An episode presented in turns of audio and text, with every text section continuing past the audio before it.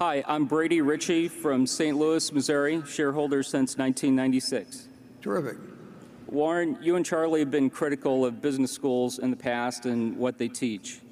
With respect to value investing in super investors of Graham and Doddsville, you featured the returns of many great investors with different backgrounds, work, and education, with the lesson being following the philosophy is the key. To be successful today, does it still just fall back to Chapter 8 of The Intelligent Investor? And what do you think of programs and designations such as CFA, CFP, et cetera, which purport high standards yet rooted heavily into academia? And I'd like to challenge you to a round of bridge tomorrow. And what was the last part? You, well, you, you start, what do we think about Yeah, business schools and all you that. business schools and all that? And then I didn't catch the last one. They're better. Oh, he's challenging me to a ri- round of bridge. Okay. The, uh,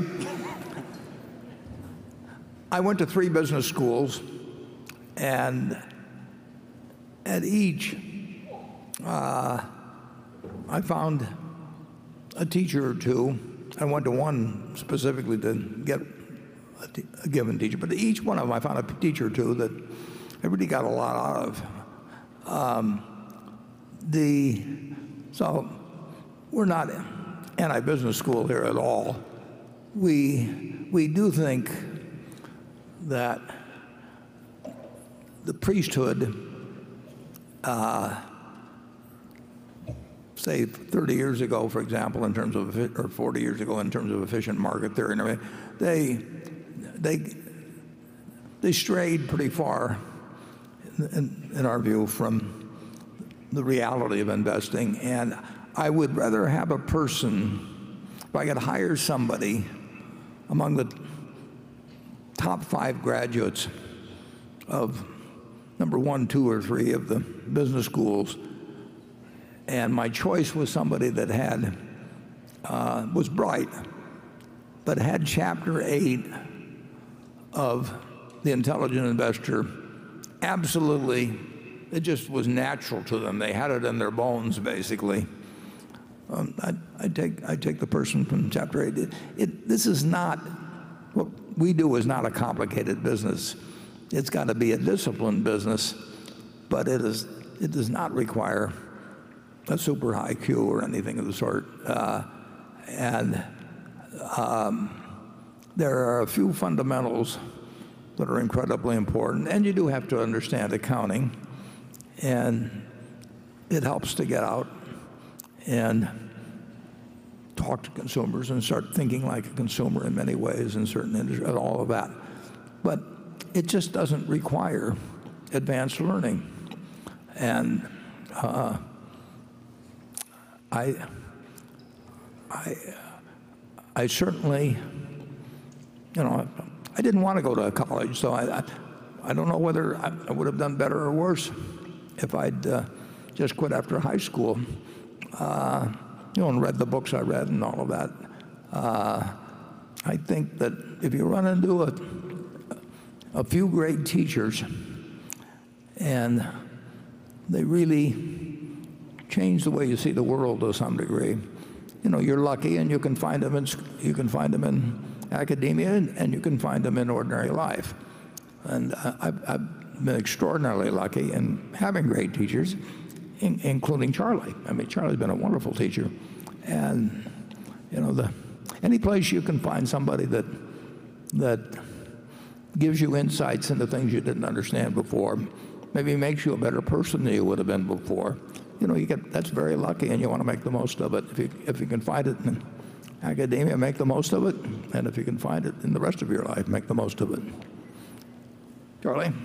Well, when you found Ben Graham, he was unconventional and he was very smart. And of course, that was very attractive to you. And then when you found out it worked and you could make a lot of money while sitting on your ass, of course, you were an instant convert. And, and, and so. It still the- appeals to me, actually. I mean, But the world changed before he died. Bill Graham, I mean, I mean Ben Graham, recognized that the exact way he sought undervalued companies wouldn't necessarily work for all times under all conditions. And, and that's certainly the way it worked for us. We gradually morphed into trying to buy the better companies when they were underpriced instead of the lousy companies when they were underpriced. And, and of course, that worked pretty well for us. And, and, but, and Ben Graham, he, he outlived the, the game that he played personally most of the time. He lived to see most of it fade away. I mean, just to find some company that's selling for one third of its working capital and figure out it could easily be liquidated and distribute $3 for every dollar of market price. Lots of luck if you can find those in the present markets. And, and if you can find them, they're so small that Berkshire wouldn't find them of any use anyway. So we, we've had to learn a different game, and that's a lesson for all the young people in the room. If you're going to live a long time, you have to keep learning. Yeah. What you formerly knew is never enough. So if you don't learn to constantly revise your earlier conclusions and get better ones, why, you are, I always use the same metaphor. You're like a one legged man in an ass kicking contest.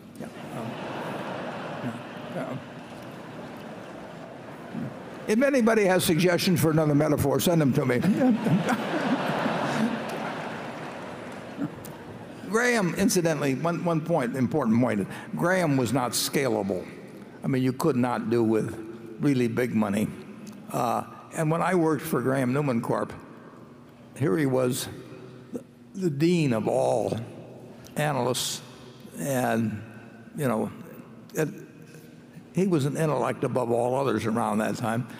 But our, the investment fund was $6 million, and the, and the partnership that worked in tandem with, with the investment company also had about $6 million in it. So we had 12 million bucks we were, we were working with. Now you can make adjustments for inflation, but and everything. But it was, it was just a tiny amount. It wasn't, it wasn't really scalable. And, and the, the truth is, Graham didn't care because he really wasn't interested in making a lot of money for himself. Uh, so it had no reason to want to find something that could go on and on and become larger and larger. And, and uh, uh, so the utility of Chapter 8 in terms of looking at stocks as a business is of enormous value. The utility of Chapter 20 about a margin of safety is of enormous value. But that's not complicated stuff. I finally figured out why the teachers of corporate finance often teach a lot of stuff that's wrong. When I had some eye, troubles very early in life, I consulted a very famous eye doctor. And I realized that his place of business was doing a totally obsolete cataract operation.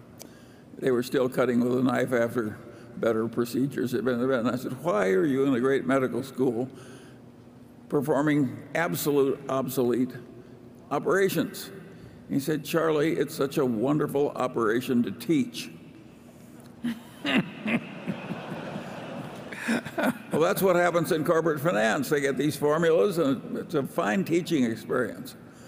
You give them a formula, you present the problem, they use the formula. It's, you get a real feeling of worthwhile activity. There's only one trouble, it's all balderdash. Yeah, whenever you hear a theory described as elegant, watch out. You know, Right.